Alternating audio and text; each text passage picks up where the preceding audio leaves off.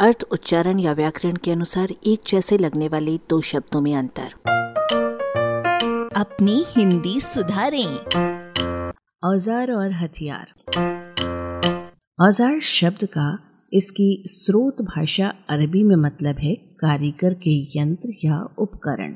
अर्थात ये शब्द यहाँ बहुवचन है। इसका एक वचन, शब्दकोशों में औज़ार और हथियार को एक दूसरे का अर्थ देने वाला भी स्वीकार किया गया है। लेकिन अशिथिल प्रयोग में इन दो के मध्य पूर्णता स्पष्ट विभाजक रेखा मौजूद है। औज़ार किसी काम करने का यंत्र या साधन है, जबकि हथियार शाब्दिक दृष्टि से हाथ से पकड़कर दूसरे को मारने के काम में लाने की साधन वस्तु होते हुए आयुध या अस्त्र शस्त्र है। औज़ार अंग्रेज़ी में टूल है, जबकि हथियार वेपन है।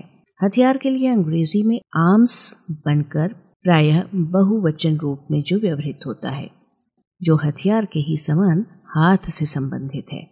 मानक हिंदी कोश के अनुसार हथियार हिंदी के हथियाना की नाम धातु हथिया से बना है। लेकिन हिंदी व्युत्पत्ति कोश के अनुसार उसके लिए प्राकृत में देश शब्द हथियार मौजूद था। गुजराती और कश्मीरी में भी हथियार चलता है, उड़िया में हथियार है और बंगाल में हथियार है।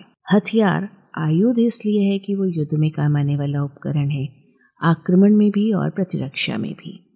वो अस्त्र इसलिए है कि उसे फेंक कर मारा जाता है, जैसे तीर। वो शस्त्र इसलिए है कि उससे काट पीट की जाती है, जैसे तलवार। भाला भी हथियार है, फेंका जाने पर अस्त्र और भोंका जाने पर शस्त्र।